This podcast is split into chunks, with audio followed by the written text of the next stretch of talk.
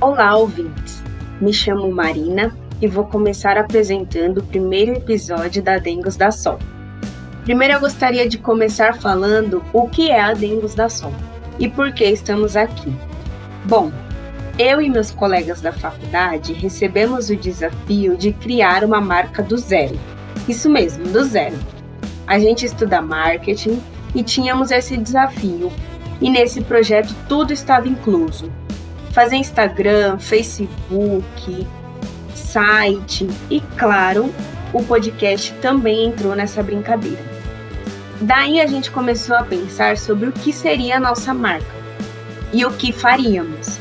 E nessa reflexão, a gente percebeu que sempre ficávamos falando sobre comida durante as aulas, sobre pratos saborosos, sobre sucos, bebidas.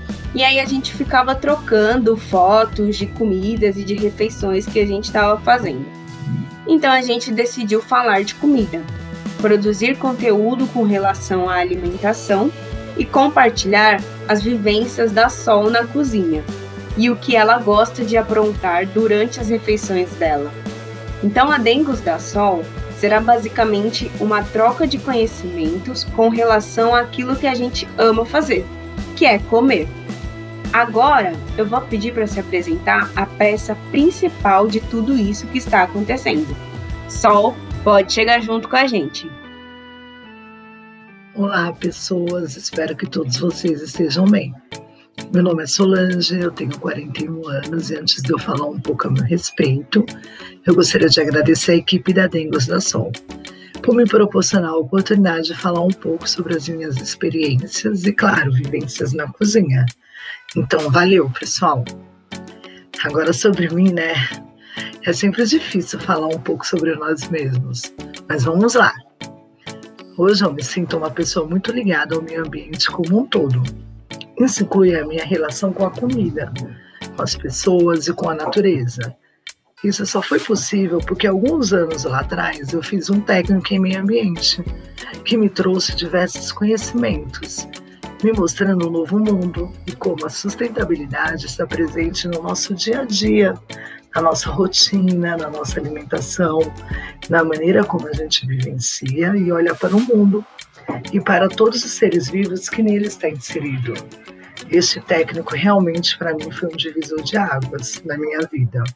Com ele eu pude entender o quão é importante o ser humano e se sentir conectado com tudo que está ao seu redor. Nossa, que interessante, Sol. Sim. Então, obter um conhecimento ambiental para mim foi muito benéfico porque eu percebi que era possível reutilizar muitas coisas da natureza, seja para alimentação, até mesmo para algum artesanato. E a partir do momento que você percebe que você pode reutilizar a natureza, você sente uma necessidade muito maior de protegê-la. Porque é aquilo, né? Se você não protege, como é que você pode usar isso depois? Exatamente, é como uma via de mão dupla, né? Para você ter, você também tem que proteger.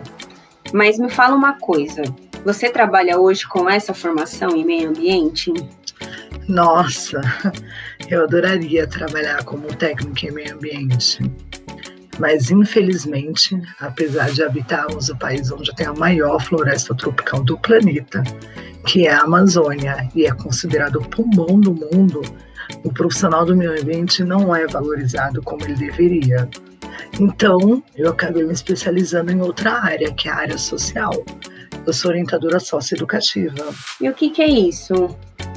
Bom, o orientador socioeducativo, ele trabalha em ONGs, com crianças e adolescentes em vulnerabilidade social, orientando eles como viver em sociedade, como olhar para um planeta melhor. Realizamos projetos sobre educação sexual, financeira, ambiental.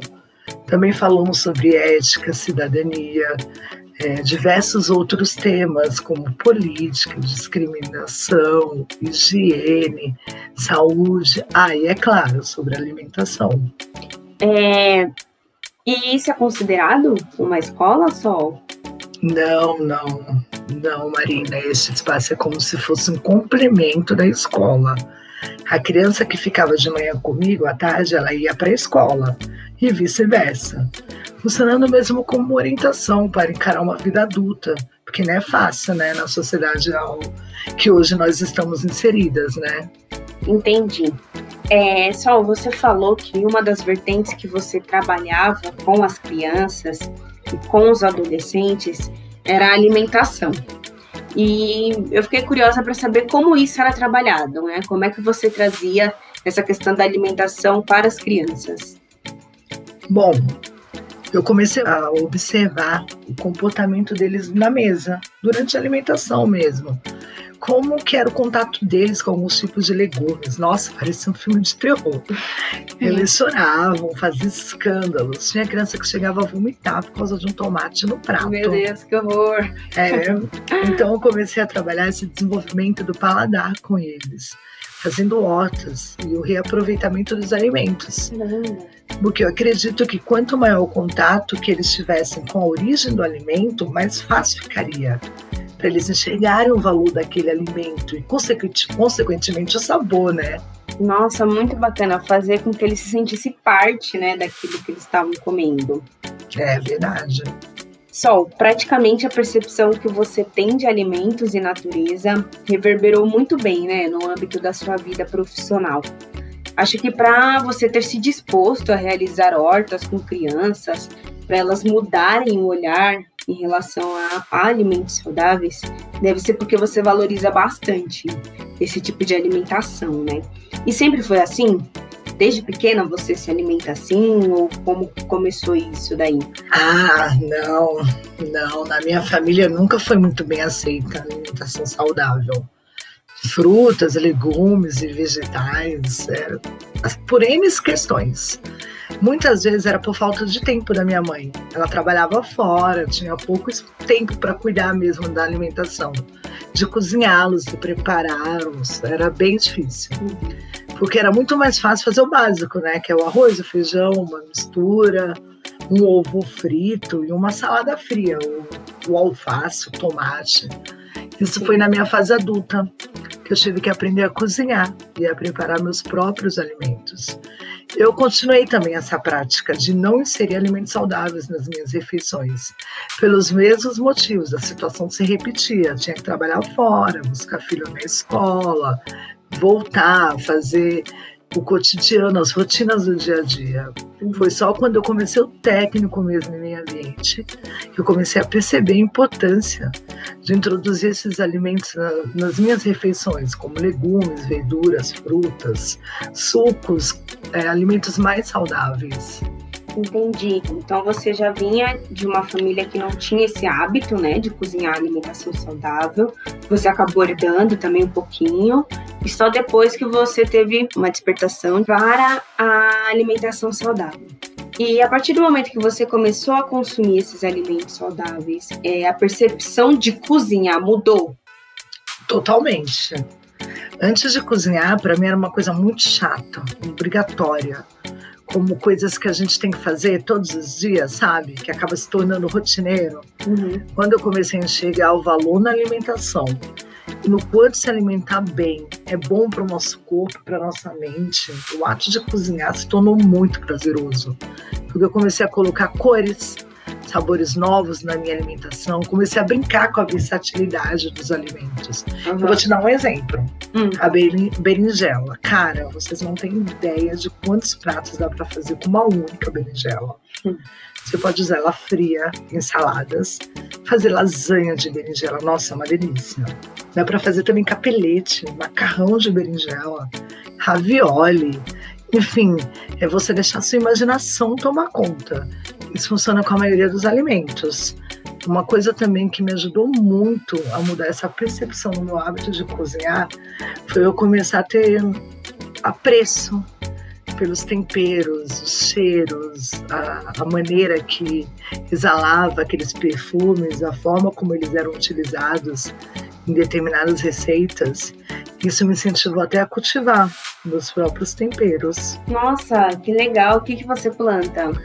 Bom, de tempero eu tenho manjericão, salsinha, cebolinha, alho poró, coentro, pimenta.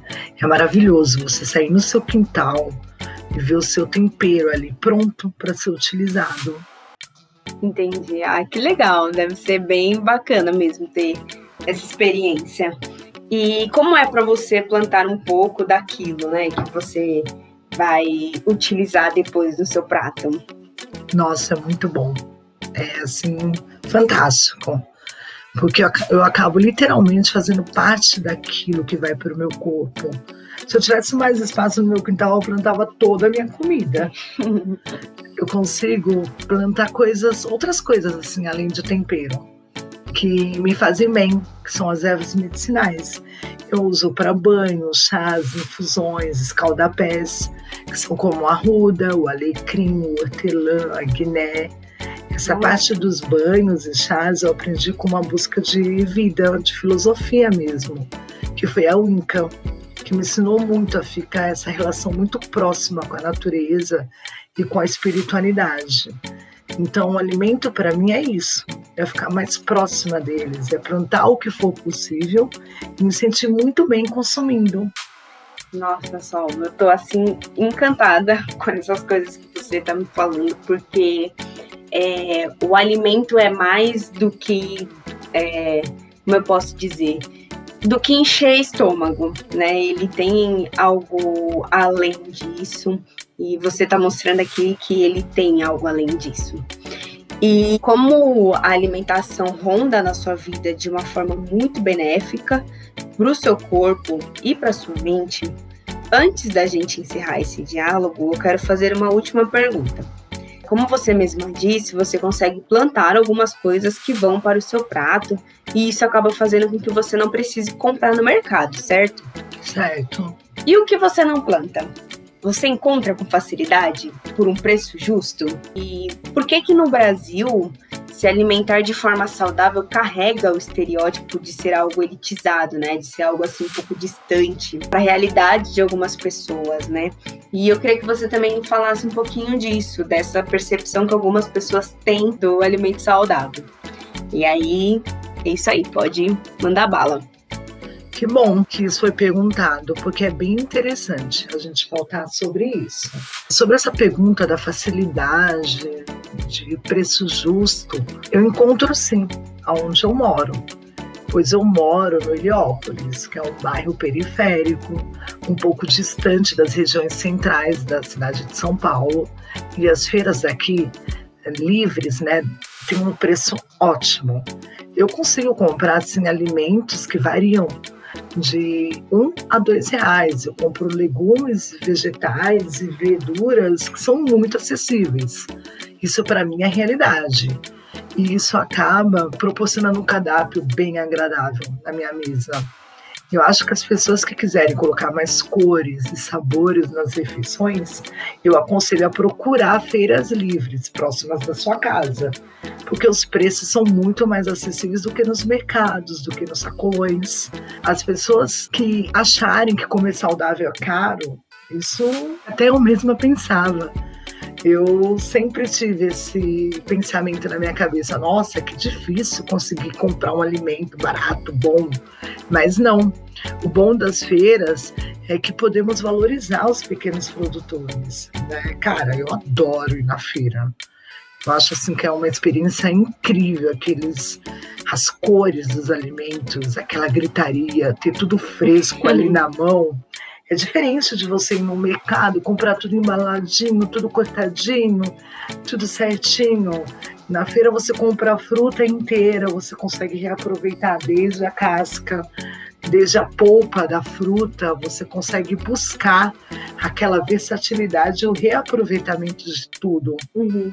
É, sobre os grãos, eu estou ciente que no momento estão realmente muito caros, uhum. mas isso é devido à nossa realidade econômica, né? Por conta do vírus, da pandemia, da importação, exportação. Uhum. Isso está bem um pouco inacessível.